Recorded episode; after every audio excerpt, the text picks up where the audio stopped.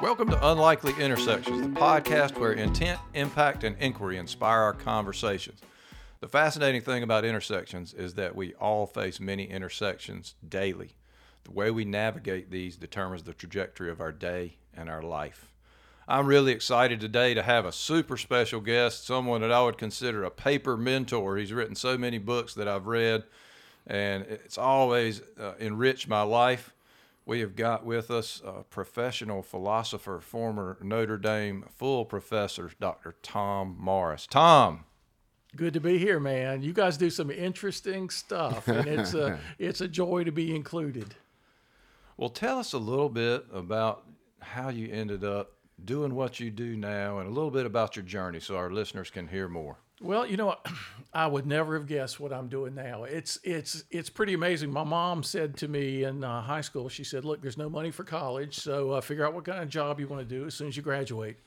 All my friends were applying to college, and so I thought, "Well, this is." Uh, I, I want to go to college too. You know, we got a letter in the mail. I had been nominated for a Morehead scholarship, mm-hmm. and we had to kind of ask around. Okay, what is what does this mean? Well, it meant something really good. So I got a free four years at Chapel Hill, and mm-hmm uh, because I was a Morehead scholar, I got a, a, free six years at Yale University for a couple PhDs, mm-hmm. and uh, it was the price we could afford. and uh, I kind of followed my heart. It was like um, my mother convinced me to major in business when I got to Chapel Hill, mm-hmm. but I took a religion class that was really amazing. In fact, the guy was so good you forgot to take notes. Mm. And uh, then I had a philosophy class that was just as good. And I thought, well, this is stuff I love. Um, I had always been a smart kid, but I'd never really had a life of the mind. I knew how to memorize stuff, how to do tests, mm-hmm. but nobody had awakened me to the excitement of ideas, intellectual discovery. Mm-hmm. And so these guys did it. And so I said, well, that's what I want to do for people the rest of my life. Mm-hmm. So I ended up being a professor at Notre Dame for 15 years. And uh, then businesses started asking me, hey, did the philosophers ever talk about success? Mm-hmm. Well, that's not the kind of stuff I studied. Let me look into it. And that started a global enterprise of bringing ancient philosophy and modern wisdom into businesses and organizations of all kinds. So I left Notre Dame 27 years ago, mm. I guess it was. And so here I am today. And people told me, though, well, this is not going to last for six months. you know, friends of mine said, how do, you, how do you know you're quitting a job for life? How do you know people going to be interested in the business world in, in six months? Mm-hmm. And I mm-hmm. said, I don't, but I think I'm supposed to do this. And, and that's the way I guess you should live your life. There, there aren't any guarantees. That's right. But That's right. there, there are callings. I felt a sense of calling to do what I'm doing now, and uh, it's been the most fulfilling thing I've ever done in my life. You know, it, it's interesting because you know, as a philosopher uh, and as a business major, meaning yeah. you, um, there's a lot of abstract that people just don't understand. Yeah, and I remember yeah. taking some philosophy classes, and I'm like, it was very exciting to me for the ideas and the abstract, and I was able to see the applicability yeah. of it to uh, to the business world. Yeah. And it's you know, as I did research on you, it was real interesting to see. So I have some real interesting questions for you today around that yeah, whole philosophy good. business. Yeah, piece. good, good. Because you walk into an average philosophy class at the average uh, university or college, and you hear the professor say things like, "How do you know you exist?" And you think, "Really? This is why I took this course?" Yeah. hey, mom, I'm learning that I don't really know I exist. Um, but that creates an intellectual humility that creates a sense of discovery. Wait, I want to understand this more. I thought I, I could just take stuff like this for granted. Maybe I shouldn't take so much for granted in life. Maybe I make too much assumptions. Maybe I need to dig a little deeper. And then you start uncovering the more practical side of things. Yes. Well, it kind of reminds me, I changed careers about seven years ago, yeah. I guess, uh, from vascular surgery to executive leadership. Mm. And that was a big shift. And you know, folks kind of said, "Did did he fall on his head?" I mean, they were asking my wife, you know, yeah, right. did he fall and bump his head? It sounds like you had a similar experience. You know, I really did, and. My dad gave me great advice when I was a kid. He said, Life is supposed to be a series of adventures. Mm-hmm. The ones you've been on already are preparing you for the next one, often in ways you can't even imagine. Mm-hmm. And uh, he lived that in his own life. He switched careers in ways that people couldn't figure out well, wait a minute, how does this prepare you for that? But he said to me, do something as long as you love it and you think you have something distinctively to contribute. If either of those things changes, you should make a change. Mm-hmm.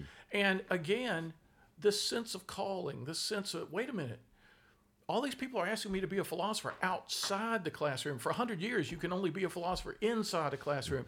But we had a guy in America, Ralph Waldo Emerson, 150 years ago, who was not a philosopher in the classroom. He would go all over the country and talk to business groups and church groups and mm-hmm. civic groups, all kinds of people, and he had a huge impact on the culture. Mm-hmm. There are a lot of great philosophers in classrooms in America, but there's none out in the culture, just going where people are.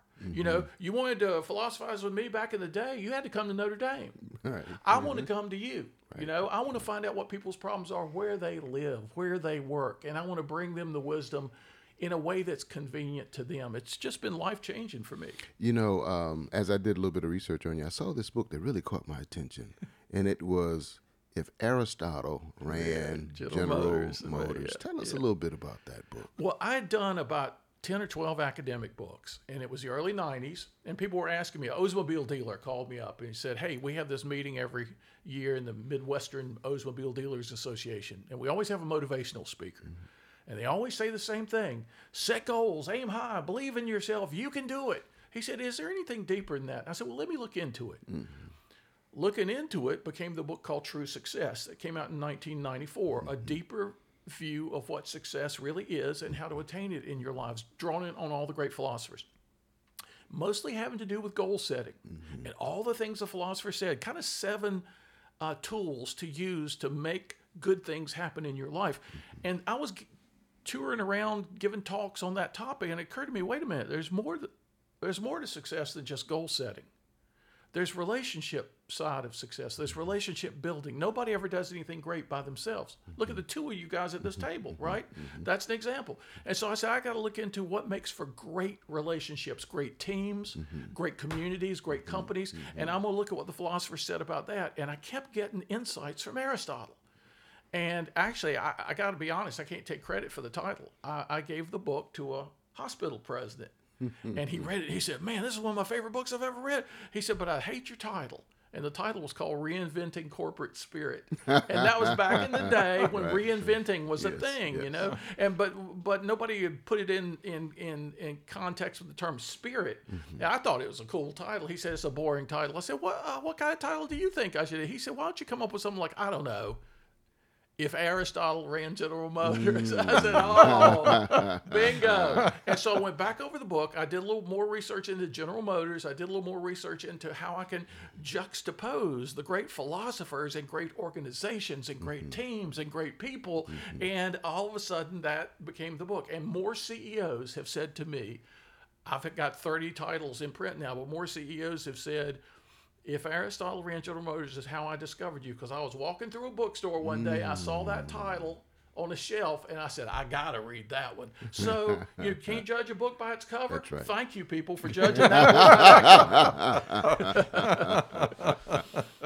That's awesome. That's an awesome story. yeah. Well, you know, I, I have to plug this one because it's what I happen to be reading right now. Uh, Plato's Lemonade Stand, and I know from talking to you, uh, that this is an interesting journey. Just how it even got to be, without even the content. But uh, you know, let's let's hear a little bit about that process. Oh, oh, Plato's Lemonade Stand is about is about how to deal with disruptive change. Boy, and it came out mm. in January 2020, right before the mm. biggest disruptive mm. change in modern history. And people said, "What are you, some kind of genius? You know, you mm-hmm. knew that we're going to have this huge pandemic. We're going to have this huge challenge." I said, "No, listen. This is what I am. I'm not a genius. I, I maybe the opposite. I said, I've been working on this book for 15 years. I've rewritten it 25 times. It's been turned down 44 times. Mm-hmm. I've had to use the advice of the book through the Great Recession, through the loss of family pets, through all kinds of challenges. I said, what happened is long ago, an organization was being bought by a, a larger company, and they called me. I'd spoken to this uh, uh, company being acquired. I had spoken to them a number of times, their executives, and uh, they said, "Look, um, the day the sale goes through, our boss gets twenty million dollars, when the rest of us probably won't even have a job. Uh, what uh, what can you do to help us think about disruptive change and mm-hmm. uncertainty? Mm-hmm. Mm-hmm. Can you give us a talk? I said, okay, I'll come up with something. I'll come up with something. And and and so I gave a talk, and they said, oh, it changed the whole atmosphere of the company. There's 750 top executives, and so I said, maybe this should be a book. And then I remember the old saying, when life hands you lemons, make lemonade. I grew up hearing people say that a hundred times when I was a kid. Nobody ever said how. Right. And I thought, okay, this is how. So the, the book had six different titles along the way, from alchemy to the art of change. Right, to all, right, but again, right. you know, I should have sent it to that hospital president right away. And he, he would have probably come up with this though. So we ended up with a good, uh, a, a good, clever. When life hands you lemons, go to Plato because he's got a lemonade stand and he's going to tell you how to squeeze those lemons, how to stir them into something great. Because here's the idea: we've been talking about resilience for a long time. When something bad happens, bounce back. And now we've been talking about grit for 10 years. Mm-hmm. When something bad happens, soldier on. Grit your teeth, soldier on, persevere. But lemons to lemonade isn't about just bouncing back. It isn't about just soldiering on. It's about turning difficulty into delight. And don't we want that? Yes. So something bad happens? Well, let's make something good out of it. I was reading an old Stoic philosopher from ancient Rome the other day, and he's got a little sentence that's jumped out at me. He said, Disaster is virtue's opportunity. I said, wow. Same guy said, the obstacle is the opportunity. And I mean, I said, man, if we could adopt that mindset, that's what this book is about. How can you look at an obstacle and see an opportunity? How can you do something about it? How can you be transformative in the world and in the process, be transformed yourself? You know, that's interesting because um, I had mentioned a friend of ours, all three of ours, Dr. Srikumar Rao.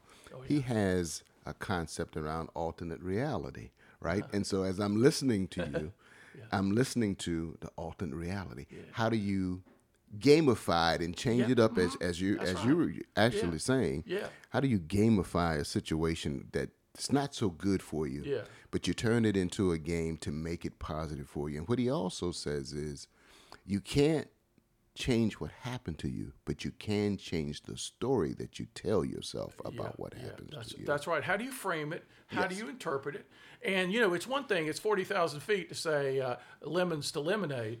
All right, let's get down on the ground and figure out how to do that. And it turns out the philosophers didn't just have good slogans for us. The philosophers had great advice for us about how to do that in the nitty gritty. Where do you start? Where do you go next? How do you end up? How do you bring people together to make it happen? So it's uh, to for that to be my job finding that stuff because it always helps me and that's my rule i'm not just going to find what looks like a great idea and bring it to people in speeches and books. I'm going to first try it out in the laboratory of my own life.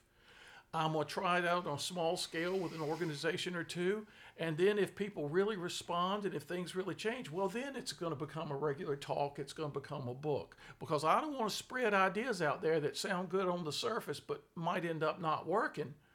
I mean, uh, you know, I don't want to end up like Socrates, who was poisoned by public Right, demand. right, You know, that's I mean, I want to end up a little that's better than that. So I got to try things out. I got to make sure they work in our time as well as in other times. Yeah, you know, the fascinating thing that you're working through, and this is a common thread for every guest we've had, is there's a gap between, you know, this 40,000 mm-hmm. feet and how you mm-hmm. actually execute. so the how, Right. the process is critical. I mean, That- I'd that's like to hear you talk a little bit about that, that process of pursuit. Well, I was just asked to do a new book that I hadn't planned on doing, and my whole career really depends on me saying yes to things that make no sense. so I've, I've learned to do that. But I've been asked to do a book called uh, Stoicism for Dummies. Now, back in the 90s, somebody called me, a lady called me and said, Hey, my boyfriend invited me to your talk last week in Palm Beach, Florida. He's vice president of CVS uh, drugstore, and I was speaking to 2,500 drugstore executives. And she said, uh, So I came to hear your talk, and I'm the acquisitions editor for all the Dummies books. I said, Really? Because I'd seen Gardening for Dummies, Car Repair for Dummies, Microsoft for Dummies. And she said, We're getting ready to launch Lifetime Learning. And we're going to do some books on the humanities and the arts. And so we've gotten the Metropolitan Museum curator, Thomas Hoving, to agree to do art for dummies. And if you agree to do philosophy for dummies, you two will launch our lifetime learning. And so I said, wow, that'd be great. So I did that book, and it's been in every bookstore ever since. And it's brought a lot of great people into my life. Well, uh, just last week, they said, we want you to do this new book. Stoicism is becoming really popular in America Yes, right it now is. it's everywhere. It's in sports, entertainment, business, the military. Uh, she said, Could you do a book? So I said, Well, you know what? I'm, I'm pretty busy, but I've got a former graduate student who's a historical expert, and I'm going to team up with him. We're going to do it together. And just rereading all the Stoics. I did a little book years ago, 20 years ago, called The Stoic Art of Living. So I knew these guys, these Stoics from ancient Greece and Rome. But the more I read them now, the more I understand principle has got to be matched with practice mm-hmm. or it just becomes entertainment. A great idea. Oh that's exciting. Oh that's good. That sounds great. I love that idea. Okay what are you going to do with it? That's right. so the stoics are all about practice. You got to develop some habits in your life and you know, we've had a lot of great books. Uh, the Power of Habit by Charles Duhigg, Atomic Habits by James mm-hmm, Clear. Mm-hmm. Been a bunch of other little books coming out recently about how to cultivate habits in your life. Okay, habits for what? Habits around what? Get good principles, great ideas, and let's operationalize those things in our daily lives. How do you do that? Cultivate a practice. That's what the ancient philosophers were all about. So you, you were saying a minute ago, um, you walk into a philosophy classroom and you hear all kinds of ideas. The ancient philosophers said, okay, there's theory and there's practice. We want to do both. There was an idea of philosophy in the ancient world. It's a way of life, it's a path through life. It's very practical. You say that to people nowadays, "R- really? Philosophy, practical? Mm-hmm. They think it's the least practical thing, the most theoretical thing. Nope, there was a split about 100 years ago, and philosophy in the universities and the schools went in the theoretical direction. Out of jealousy of, over the sciences, which used to be part of philosophy. You know, there was natural philosophy, astronomy, cosmology, chemistry, biology, and there was moral philosophy, which is about you know how to know, how to be, how to do, and uh, uh, uh, philosophers just kind of lost the thread of this should really be about practicing good lives. And so that's what I'm trying to bring back into the mix. And so this question, don't just stay with the principle, don't just stay with the idea, cultivate a practice on a daily basis. And guess what? We, we often do that the best. Well, look at you two guys, the buddy system. Yes. The buddy system.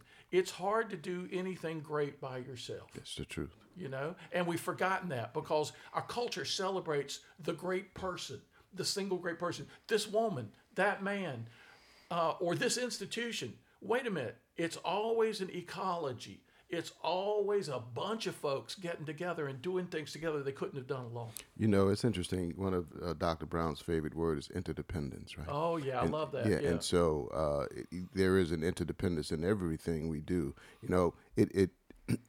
I always chuckle when I hear people say, "Well, you know, I don't trust this person, or I don't trust that person, and I don't trust going into that that particular uh, location." I'm like, "Well, you trust people you don't know every day."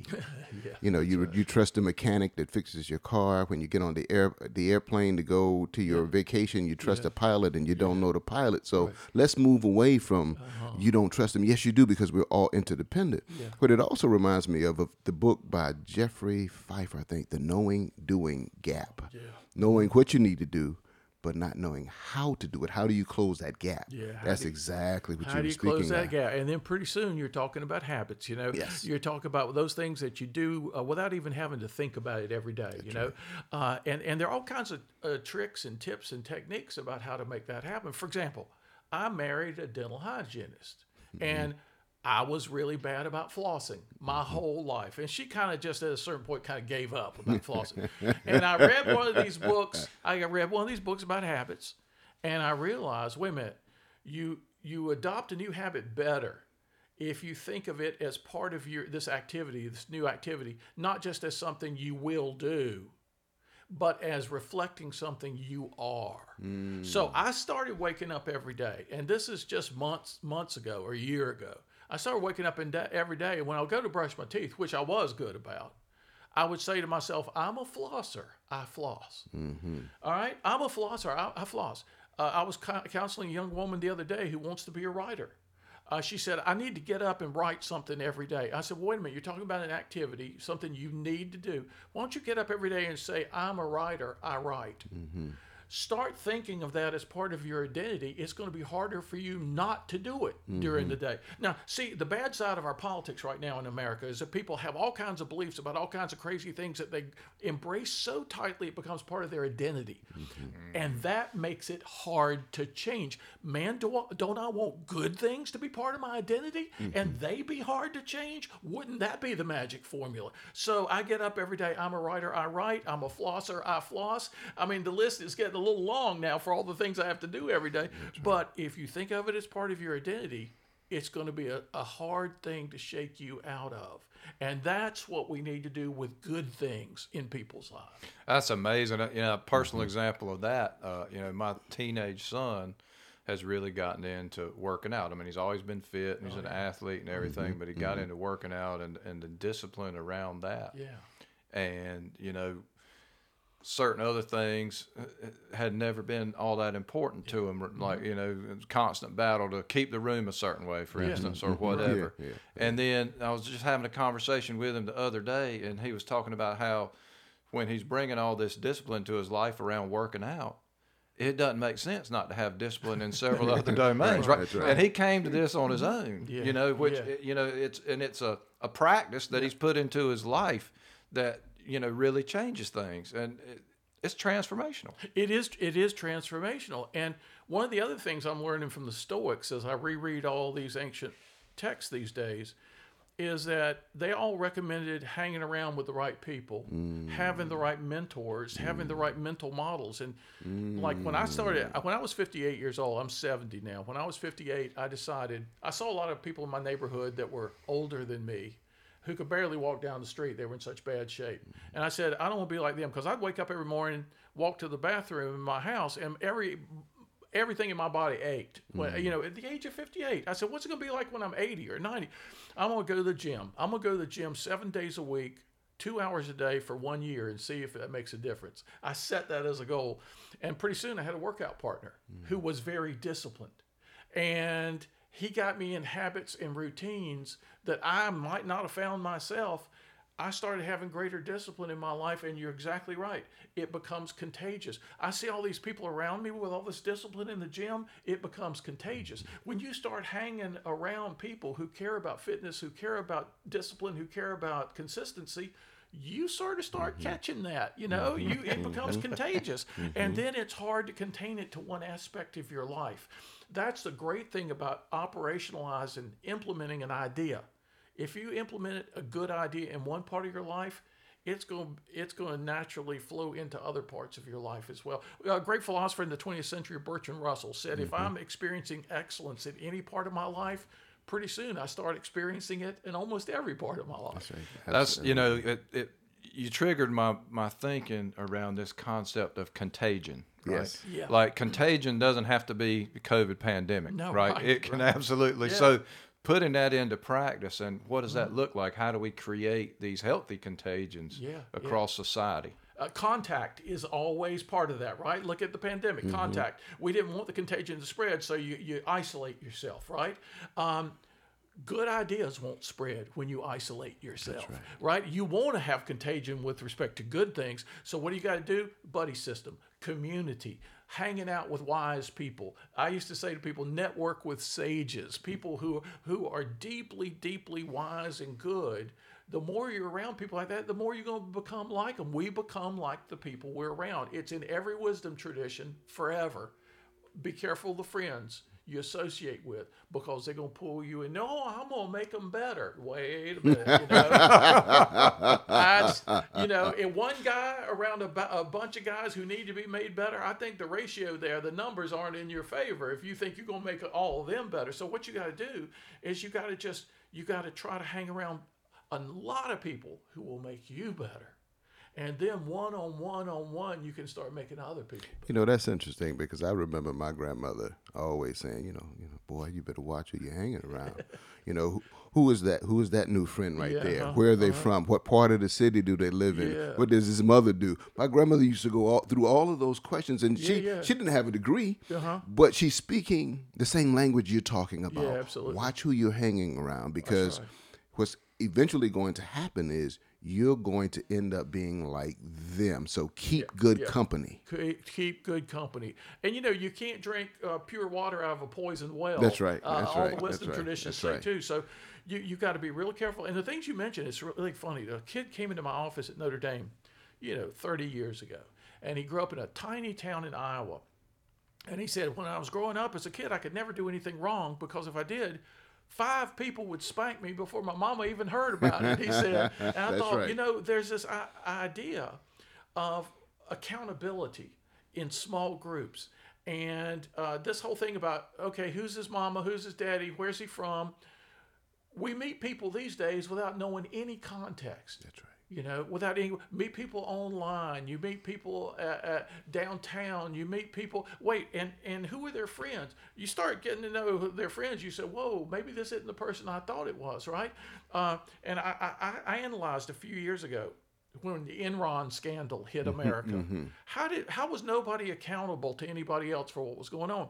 And I said, maybe there are three things that you see in that small Iowa town that you don't often see anymore and let's see, I called them proximity, uh, density, and longevity. Here it is proximity. You see people face to face. You're not just online, a name online. Uh, pro- you're around people all the time. You see how they act to the waiter, the waitress in the restaurant, to the, the, the guy in the retail store, to the, you see how they interact with people. So that's proximity. Um, uh, uh, uh, density. You don't just know them, you know their uncle and aunt, and you know their cousins, and you know their mama and their daddy, so you know where they come from, yes. and longevity. Uh, yeah, you've known them for a long time. Y'all went to school together. Nobody's going to treat anybody else badly in this situation because you've been friends for 30 years and you're going to be around each other for 30 more years. And so it matters how you treat people. When you drop away in a mobile society, you drop away proximity. You're not face to face anymore. You're just over the phone. You're just over the keyboard. You drop away density. You don't know their relatives, their friends, their ecosystem, and you drop away longevity. I'll never see this guy again.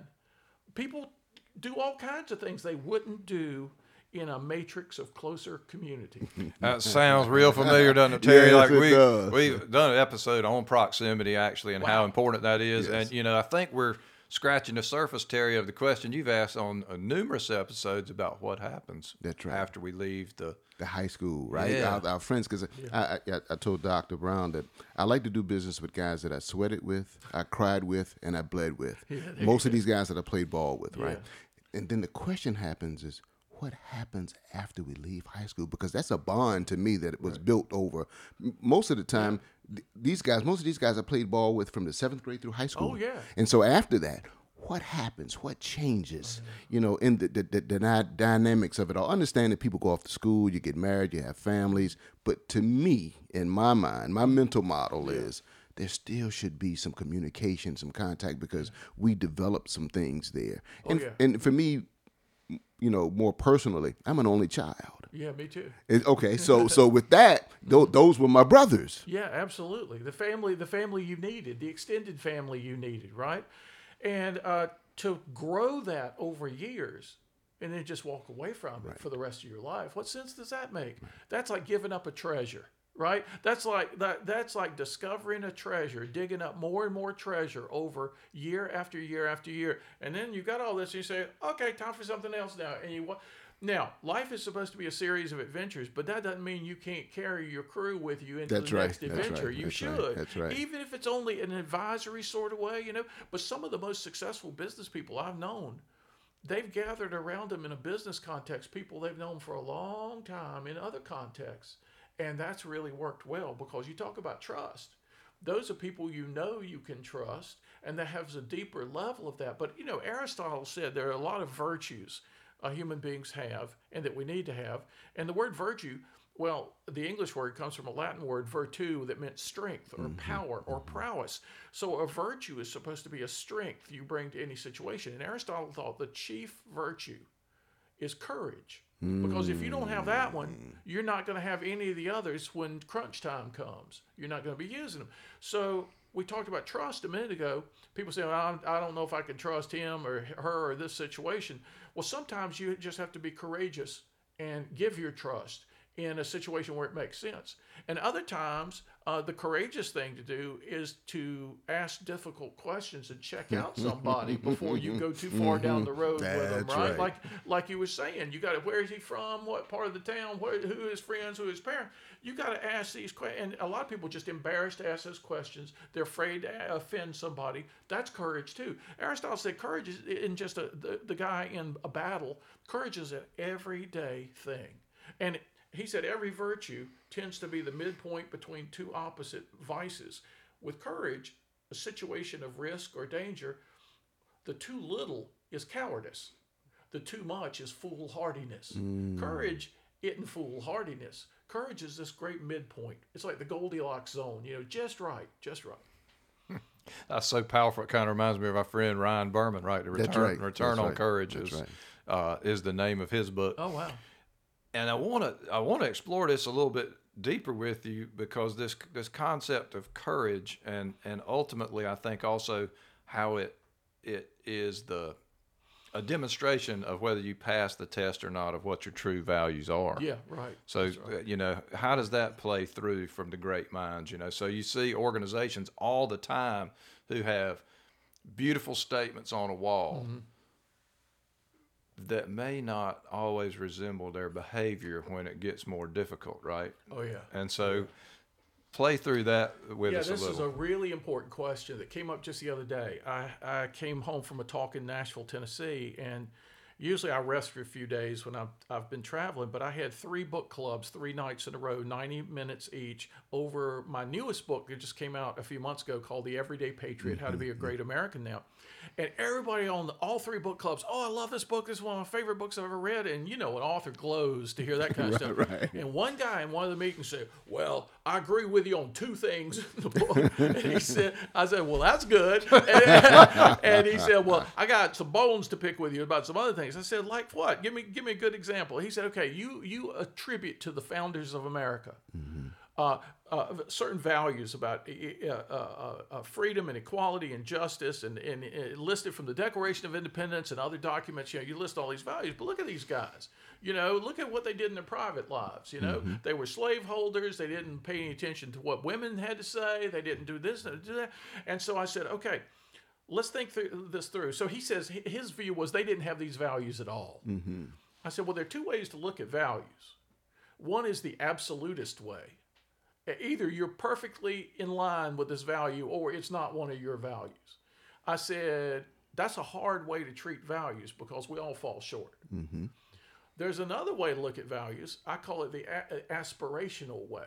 Mm. I'm not perfectly this, but this is what I'm shooting for, and I mm-hmm. hope to get better at it in the coming days. You can be aspirational for yourself, your family, your community, your nation. And then there's the other end of the spectrum where it's just pure hypocrisy. No, mm-hmm. we don't believe in these things at all, but we're running the flag up the flagpole just to manipulate people into thinking we do because we'll get more out of them that way. All right? Every organization, every person is somewhere along that spectrum. Mm-hmm. Do you have these values as absolutists? Do you have them as aspirational? Or is it just hypocritical? Mm-hmm. Most of us are in the aspirational mode most of the time, and maybe we get closer to the absolute mode the more we grow, the deeper we get spiritually and all that, because we've known people, they're not going to violate one of their values in even a tiny little way. They're pretty far to the absolute side. That's pretty much an ideal, but a lot of people have fallen short of that. But they're still not utter hypocrites, announcing one thing and not even believing it. They're, mm-hmm. they're just struggling, like most of us. But mm-hmm. we want to position ourselves farther and farther along that spectrum. And, and courage has a lot to do with that because there are a lot of forces pulling us back to take the easy way, uh, to take the way that seems to work here, mm-hmm. to not miss out on this opportunity. But really, I don't. I don't trust these guys, but I, I, I, boy, they're offering me an awful lot here. Mm-hmm. How, how much you going to compromise? Where, where do you, where do you leave the aspirational struggle, and you're just sliding toward the hypocrisy? Mm-hmm. So we all need to be self-monitored. I think of a lot of things in life as a spectrum. You know, it's not a light switch on or off. Either you're courageous or you're not. You know, most of us have some degree of courage Mm-hmm. most of the time, but it varies over time and situation. And what we want to do is we want to move ourselves toward the positive side as we grow, as we deepen. That's that's very interesting um, because I see I see courage that way. Uh, given the situation we're in, we're going to display uh, x, x amount of courage, depending on what it is, right? And then the key is how do you take the aspirational and make it reality, Right. right? And that's through, of course, having a ton of of uh, courage, as well as having a practice in place to make sure that you can you you can go. reach that. So now, as I heard you talk about practice, I'm thinking to myself, life in and of itself is a practice, Well, there you go. right? And so that's I, that's an aha moment that I've had yeah, sitting at the table right. this morning. Right. It's, a, it's it's a practice, and so it's it's Dr. Brown and I talk a lot about inclusion.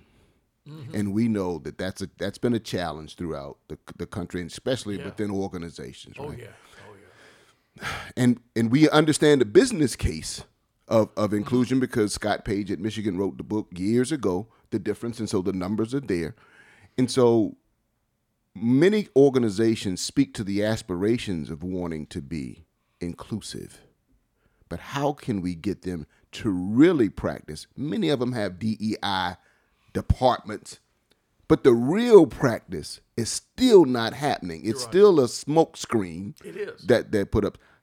Get, given the philosophers, Yeah. um, how would they see inclusion? You know, philosophers tend to think big and act small. Hmm. Uh, you you have a big idea, you have a big dream. Well, if you don't figure out some pretty small deeds to do to support that, Mm-hmm. it's just going to be a dream. And so you've got to you've got to assign some people, some small team, someplace.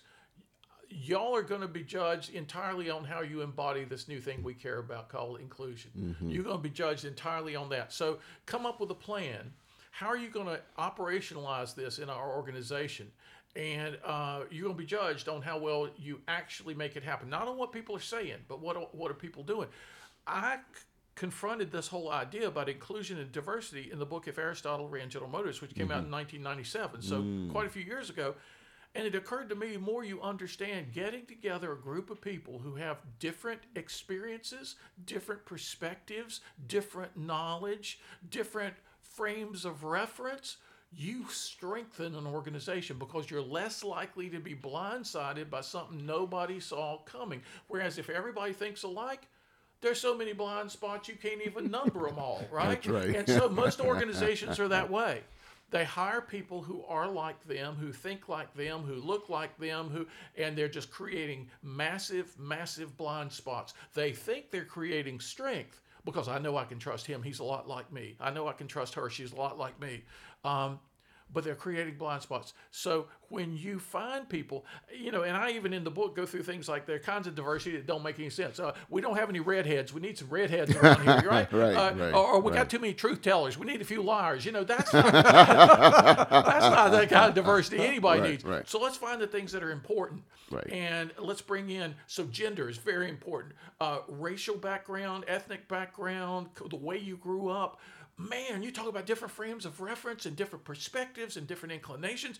We want to strengthen this organization. We want to be so embracing of all that. And uh, not enough organizations seem to get it. So they know they're supposed to be saying that now, talking about it. You know, we're going to look into that more. We're we're doing we're trying to do something about it, but but but they don't. It it it slides from the aspirational into the hypocritical because they kind of put it over here someplace where it doesn't it, it doesn't really matter. There's a brass plaque on the door, but there's nothing happening in the organization. Hmm, and so hmm, we hmm, got to we got to show people how it's in their own interest. Mm-hmm. I wish we could motivate people just through ideas of justice. So mm-hmm. did Aristotle. And good people can be motivated that way. But people who are living kind of messy lives, which a lot of people are, you got to show them how it's in their interest mm-hmm. to embrace values that have been sort of things they've heard about and things that maybe they, they say, yeah, that sounds good, but they're not doing it, mm-hmm. right? Life is a practice composed of practices. Mm-hmm. Life is an art composed of arts. The good thing about a practice or an art is that you can get better at it. You're never stuck. First day you walk on a tennis court or a golf course or a basketball court, you're not going to look very good. Mm-hmm. But if you do it for that 10,000 hours, you're going to look a lot mm. different. likewise with every art, with every practice, the more you do it, especially if you're hanging out with people who are a little farther down the road than you are, you're going to get better at it. You're going to get much better at it. And things that looked impossible for you to do, you're going to be all of a sudden doing. And uh, I talked about my gym years. I, uh, uh, I had never bench pressed before. I started off so an old guy my, my age benching uh, 85 pounds. Mm-hmm. That's it was a Smith machine, and so you add up the bar and all this. And uh, I said, well, that's what I should do. Well, I had this workout partner who would always be pressing me to be, let's do a little more today. You're looking strong today. You're looking good today. This guy was always doing that to me. By the time I started when I was 58, by the time I was 63, I was bench pressing 315 pounds. Mm-hmm. Now, if you had said to me when I was benching 85, I think you need to set it as your goal to bench 315, I would have thought, well, that's just stupid. Even with stuff that is great as inclusion, you tell people to set this dramatic goal all of a sudden, and they're just going to think, well, that's impossible. We can't do that. But set these little goals, incremental goals, incremental goals, and then all of a sudden you're benching 315. All of a sudden you've got this diverse organization where everybody feels included. But it has to happen in little ways with some people playing the role of my friend who always encouraging that new little implementation, that little increment of implementation. The practice grows, it strengthens. You all become artists of that thing but you do it together. Yeah, so that you know that hmm. process focus is another thing we talk about a lot, and it kind of you know you said something else that resonates. You know, think big and act small. Yeah. And so in this space of inclusion, you were you were starting to talk about yeah. a little bit about, you know, you do make these incremental steps. It's a practice. You know, what would that actually look like in an organization? Yeah. Right? It, what it, what you know because people they get stuck because they don't know how to do right. right? So we're going to talk That's a little right. bit about how. What does that actually look like inside? You know, maybe it's a Fortune 500 company or something that's trying to get on that journey where do all these things interface right the the the, the small actions the courage etc how yeah. does that play out over time well, yeah, the, uh, plato's lemonade stand the book we started talking about today um, the first half is about the change that happens to you the second half is about the change that will only happen because of you and mm. that's where this mm. kind of question comes up right mm. and and the, the, the part of the solution is you've always got to gather a group of champions of change. Um, you, you've got, got to find the people who are already committed to this idea, already believe in it, and they're going to spread the word. I mean, you find this, you know, uh, throughout world religions. You don't just have one guy, you have a guy and 12 close people, and one of them falls away, mm-hmm. but the other 11 do a pretty good job. Mm-hmm. And uh, so you've got to start with s- small uh, masters or champions of change, and you've got to start where the action happens, not just assign this to a team of people who are off in a corner someplace in the company, but make this happen with respect to managers who are accountable and responsible for results all the time. Win over some of these people, be able to show how this works. Uh, include people you wouldn't include in conversations in decision making conversations. That isn't so hard to do. Any manager can do that you know. Bring in kathy. We've never asked her what she thinks before about stuff something like this. Brainstorm with your people ways that you can practice this every day. And that is the only way the talk becomes action. You know it's got to be small things it's got to be let's convene a group to talk about this and bring in people we've never listened to before. And boy, I tell you what, it's interesting in organizations when you start going bringing in more frontline people in a lot of organizations, you're going to thereby get more diversity, more inclusion right there. Mm-hmm. People are going to feel people who haven't made it up to that pinnacle in the organization just because they didn't look like the people at the pinnacle already, right? You're going to bring in a more diverse group, and they're going to advise uh, people who are going to say, you know what, we need to include her more often. We need to have him in on these decisions mm-hmm. more often, and then that starts to percolate through the organization. But it's slow. It rarely happens overnight. But you know what? It's way too slow those of us who've seen it work, who've seen it play out in really positive ways, we just say to ourselves, we've got to find ways to accelerate mm-hmm. the practices. Mm-hmm. And we can, but we've got to be actively looking for those ways and trying things and experimenting. A lot of people are afraid to experiment. It mm-hmm. comes to mm-hmm. Aristotle and mm-hmm. courage again. Mm-hmm. No, we've never done it that way before. We've never done it that way before, as if everything is a stone wall that can't be taken down, right? uh, and Steve Jobs, when he came back to Apple, after his uh, uh, years of exile, he said, "You know what? you got to think that nothing is nothing in human the human world is a permanent wall that can't be torn down. We've got to tear down some walls to open up some vistas to make some great things happen. And when you start thinking about your work transformatively like that, okay, I'm going to take a sledgehammer this way. We've never done things that way before. We'll get, where's your sledgehammer? Because we need to work on that. Sometimes it, it's that phrase, famous phrase that's misused like everything else creative destruction. Let's tear up the way we always been doing things around here because if we keep doing things the way we've been doing things, we're going to get the results we've always been getting and nothing better. If you want better results, you better have better practices, and that's what I'm talking about here. So there are various ways to sell people on making those incremental changes that you look back after over two years and you've got much healthier practices. Sounds awful lot like current state of healthcare. In fact, I just wrote a blog around that that Yeah. uh, Yeah. Came out Yeah. today. Mm-hmm. But it's it's interesting. One of the most engaging leaders I ever had had a real simple way of doing this, and basically, anytime that that you were in a, a meeting or a group with this person, always at the end there would be an evaluation of the meeting, and it was real simple. What did we do well? What do we not do as well? But the powerful question was, did you have an opportunity for your voice to be heard I see. today? That's good. Mm-hmm. Mm-hmm. And the, the, the fascinating thing mm-hmm. about that particular practice, and it was a practice because it was every time, Yep. right? Yep. Initially, folks would think, well, okay, well, that's nice that I've got a chance to, to say something if I need to. Yeah. But over time, it became an obligation Yeah. right? Because they, uh-huh. you know, over time they realize, you know, they try it, they test it. Well, I'm, Mm-hmm. I'm thinking something. Let me put it in the room and see how it goes, right? Yeah, And then, you know, the leadership would really build on that idea and Yeah, and say, okay, so in a very short time, Yep. for all these folks, it became the standard practice. The expectation was that, hey, if they had something that might need to be heard, it was their obligation to put it in. It was the group's obligation to listen. Yeah. I like And it was the collective obligation to figure out what to do with all the stuff that was put in there. It's very powerful. Yeah, yeah, yeah. That you see, that's a that in itself is a practice. End a meeting that way. The Stoics I'm reading now, Marcus Aurelius, Seneca, Epictetus. Um, they had a, they had a practice at the end of every day to ask exactly those kinds of questions. What did I do well today?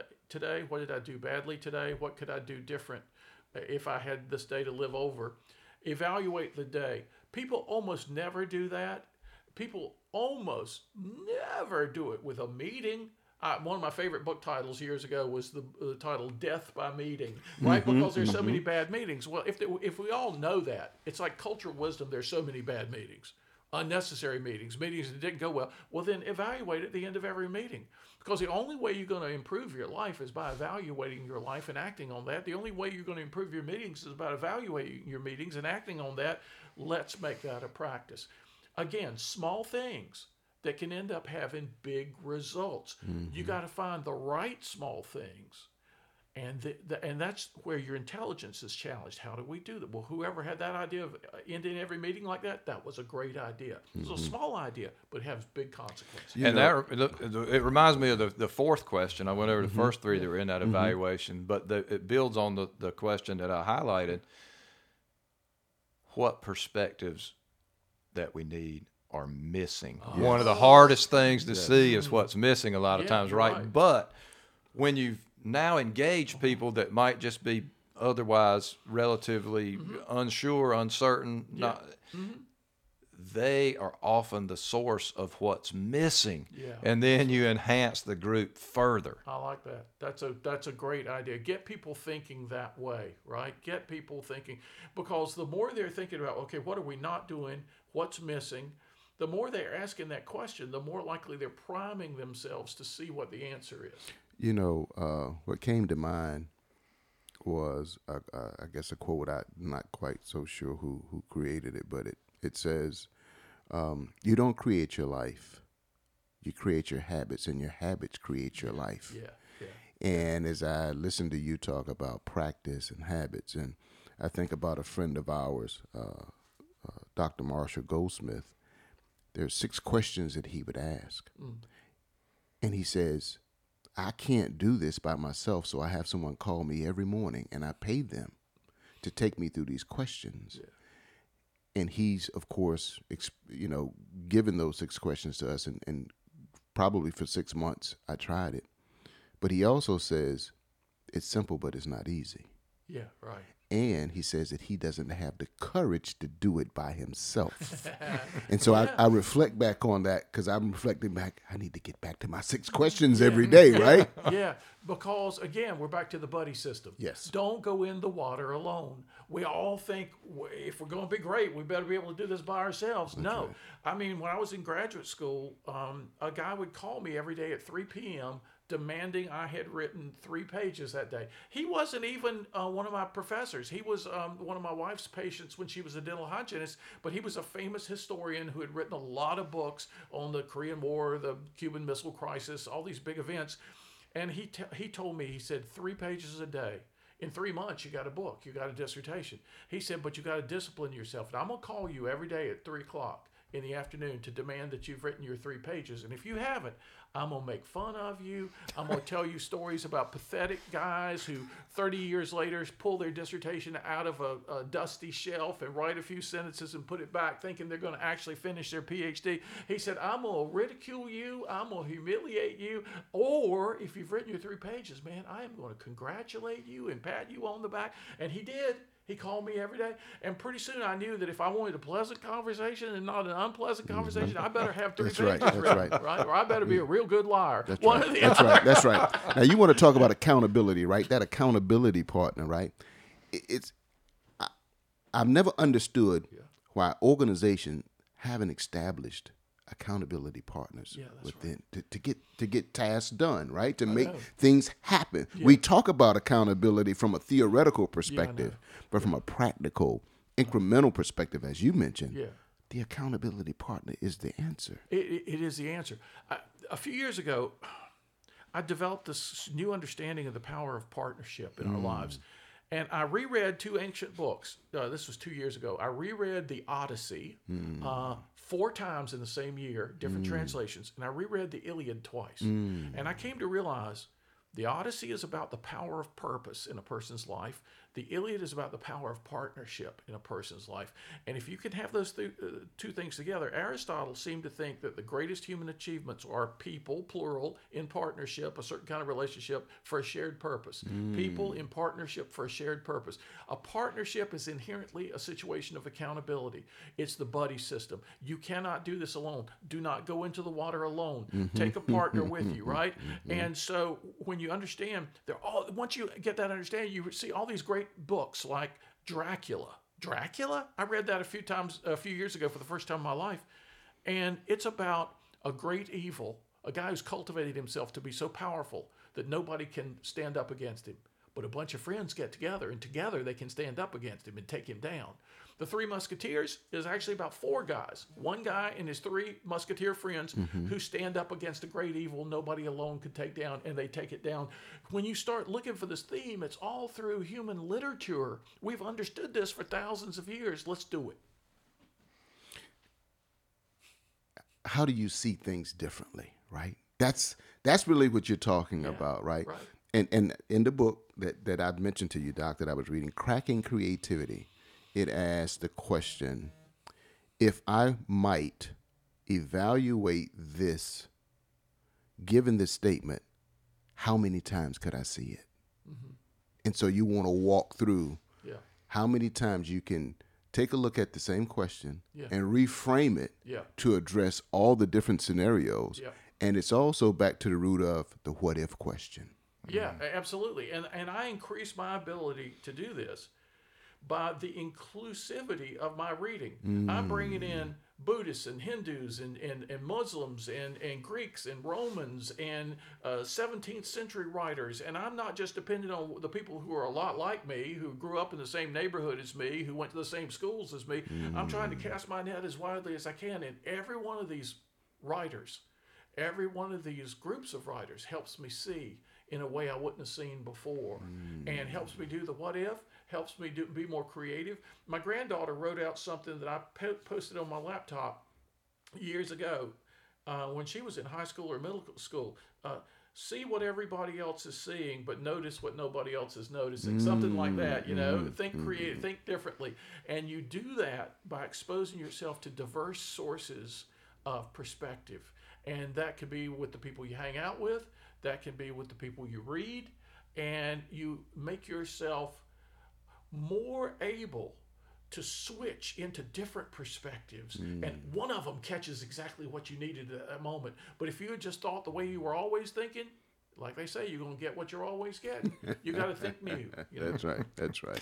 Well, I tell you what, we could go on with this conversation. I feel like forever. Yes. I'm enriched. I'm excited. Uh, you know, and and want to thank our audience for joining us today.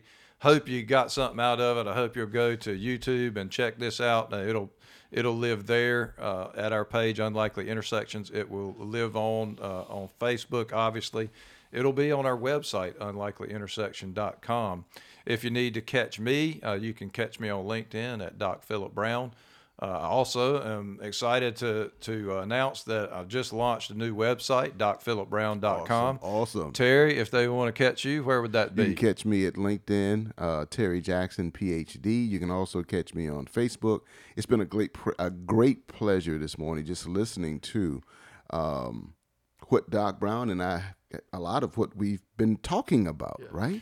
And, and that is having different visions, being able to be able to, to see and to think and to co-create, right? yeah Tom, what would you leave everybody with? You know, it's a great chance to uh, not only tell people where they can find you, but leave them with a little tidbit. Well, you know, Socrates that long ago said we, we spend most of our time thinking about talking about uh, the least important things, uh, the most.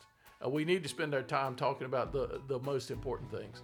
And uh, the human conversation, what we're doing today, you guys, this has been so much fun. I can tell you have fun every time you do this. This is what we ought to be doing with our friends. And use us as an excuse. Anybody who's listening to this and watching this say, I heard these three crazy guys talking about some important things. And so that way, bring it up with your friends. What do y'all think about this? And uh, illumination will happen. Mm, awesome, awesome. Thank you so much All for that. right. Yeah. Well, we will see our audience back at the next intersection.